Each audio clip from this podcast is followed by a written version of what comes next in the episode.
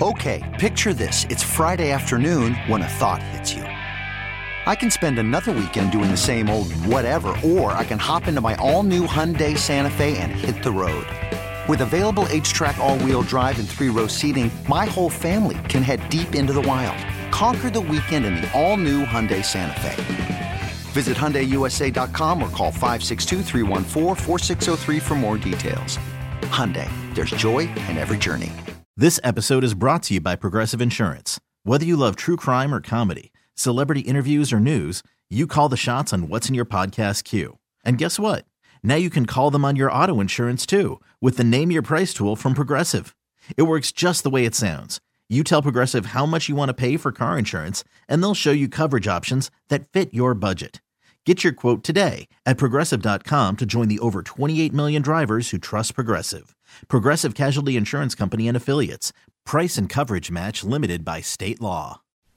Let's bring in Lisa Dugan, Department of Natural Resources. She works for Safety and Recreation. It's a title so long that, uh, as uh, I told Steve Carroll, I said, uh, Lisa, you couldn't even put that name on the back of your sophomore your softball uniform. You, have got such a prestigious title. It, it's long and lengthy, but we know what it means. You know, it, it, it explains the job, but it certainly doesn't uh, you know, explain all of it. So uh, we can just go with, you know, I, I talk about safety, ice safety, boating safety, snowmobile safety, all that good stuff. Ways that we can have fun outside and be safe. And, and boy, do we need to talk about it right now, huh? Um, I mean, we get this storm coming in, and the storm's got uh, um, uh, rain and sleet and everything that we and wind and everything else coming up. We got we got people up north that are probably safe to ice fish and everything in between. So let's start with that, Lisa. I, I, I what, what prompted my curiosity in this was I was driving the other day and I, I, saw a lake that had frozen over three days previous, and I see a guy in the middle of the lake ice fishing, and I'm going, that's crazy. There can't be enough ice there. And, and it just got me thinking, what are the rules? How, how do you begin to forecast what's safe and what's not? So you, you pick it up there and take it away. Yeah. Well, and I know, you know, we we say it every time and we've heard it, ice is never 100% safe.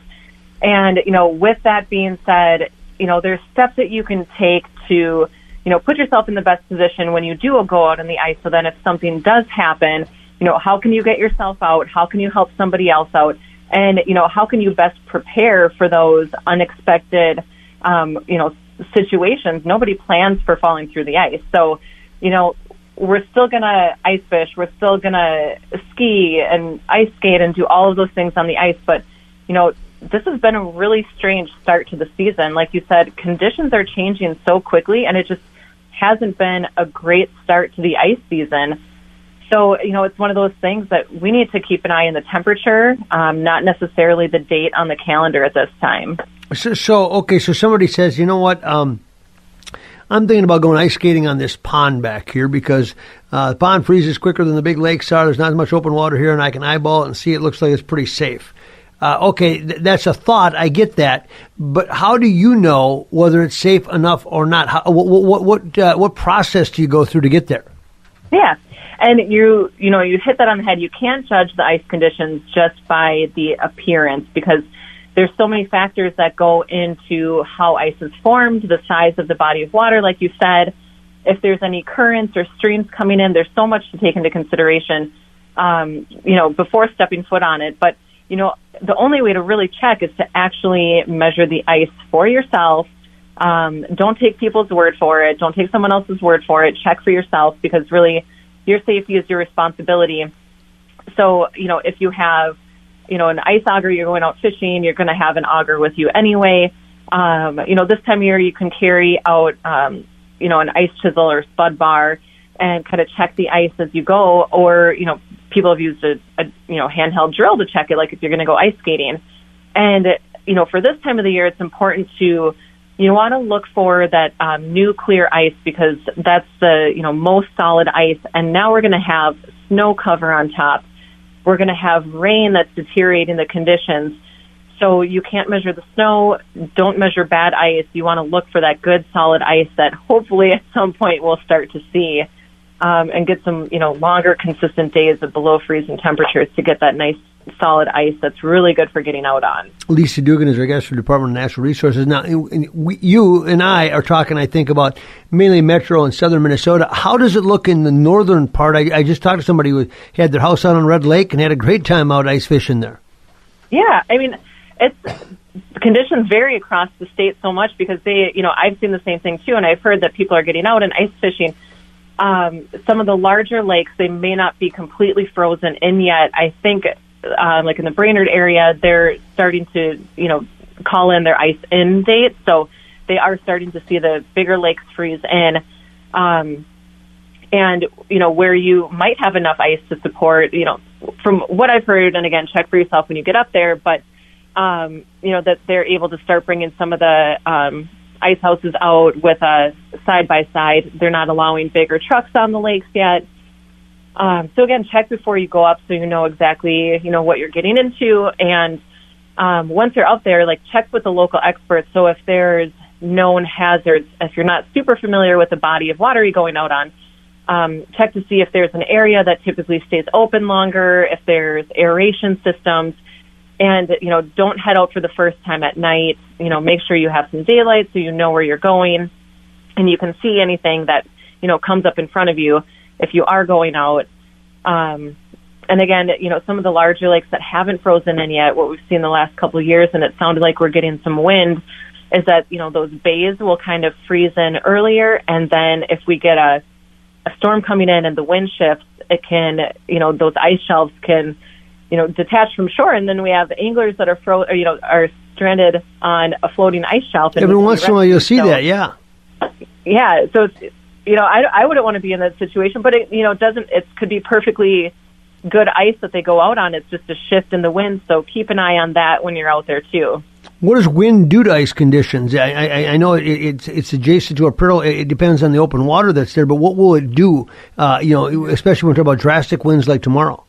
Yeah, well, and if we're getting rain and wind, what the wind can do is kind of, you know, it moves that open water and um, you know, it can either create holes on the ice that open up. Um, it can shift the ice shelves and move the ice shelves around. So if you've had, you know, you're looking out your window or you've seen, um, you know, ice along the shoreline and the middle of the lake is open, it could move those ice shelves around. Um, and it really, it just moves any of the water that's on top of the ice so it deteriorates it then from the top down. And also, you know, with the snow, um, the snow acts as really an insulating blanket on the ice, so it's going to take longer for you know the ice to start forming, and it adds to the weight um, you know that the ice can really hold.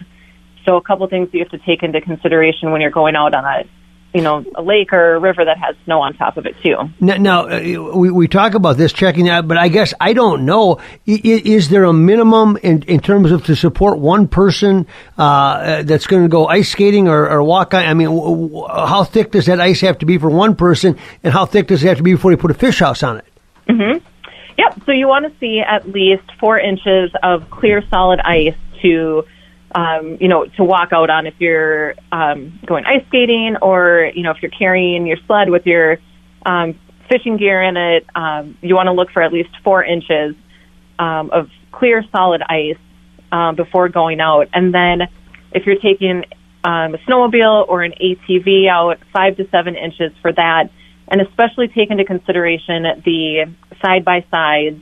Um, you know, they're really popular. People are loving them, taking them out on the ice, but you know, they're heavier than a snowmobile, and especially if you're able to bring all your gear out, your fish house out, take into consideration all of the weight of your gear and equipment um, before going out too. We've seen kind of a troubling trend the last few years where nearly all of the fatalities have involved either a snowmobile or an ATV, and the side by sides are definitely you know in the higher range of that too. So, so last question. One of the things that's always scared me, and that's why I stay away from them. And right now, there probably wouldn't be any question because it's probably pure open water. But rivers, rivers always scare me, and they scare me even more in the winter. Uh, what is it we need to know about rivers? Because I don't even like them in the summer because I don't know where the currents are. Yeah, I mean, you're right though. That they they're pretty unpredictable, and they you know you'll see that they usually freeze later than the lakes.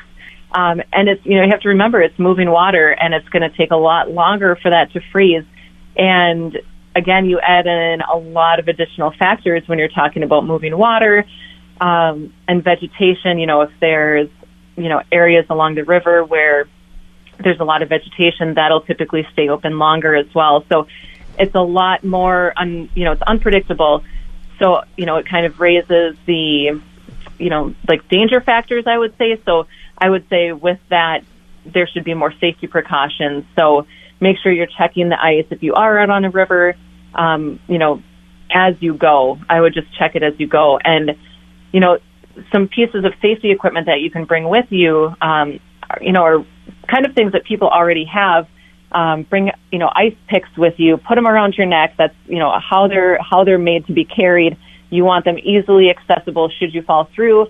They can help um, pull your pull, pull yourself out of the ice and also look into getting like a float coat or buoyant. I was going to say, would you just wear a life jacket? Would that be okay? Yeah, absolutely. And you know, people think that's kind of a nuts thing to do. They don't. It's not the first thing that you think of. It's with all your summer gear, but you know, not only will it keep you warm, it might add a little bit of bulk, but it's going to be the one piece of equipment that really keeps your head above water and buys you some time before you know emergency emergency personnel can come out and you know or you can get yourself out of the water. So wear some buoyant gear, wear a life jacket, and you know take those ice picks out with you. Lisa, appreciate it very much, and I hope people heed your advice here over the next couple days as this storm comes in. And uh, it doesn't look like it's going to be, uh, you know, real safe in a lot of places for some for any anytime soon. And thank you for getting the safety message out. That's always great. To, you know, have fun out there and just plan for the unexpected, I guess. Yeah, and, and, and safety first. And I always say, if I'm going to go on the ice this time of year, I'm going to make sure the deepest part I go to is thigh deep because I can get out of that, but I can't get out of it when it's eight feet, you know? There you go. That's good advice. Thank you, Lisa. This episode is brought to you by Progressive Insurance. Whether you love true crime or comedy, celebrity interviews or news, you call the shots on what's in your podcast queue. And guess what? Now you can call them on your auto insurance too with the Name Your Price tool from Progressive. It works just the way it sounds. You tell Progressive how much you want to pay for car insurance, and they'll show you coverage options that fit your budget. Get your quote today at progressive.com to join the over 28 million drivers who trust Progressive. Progressive Casualty Insurance Company and Affiliates. Price and coverage match limited by state law. Okay, picture this. It's Friday afternoon when a thought hits you. I can spend another weekend doing the same old whatever, or I can hop into my all-new Hyundai Santa Fe and hit the road. With available H-Track all-wheel drive and three-row seating, my whole family can head deep into the wild. Conquer the weekend in the all-new Hyundai Santa Fe. Visit HyundaiUSA.com or call 562 for more details. Hyundai, there's joy in every journey.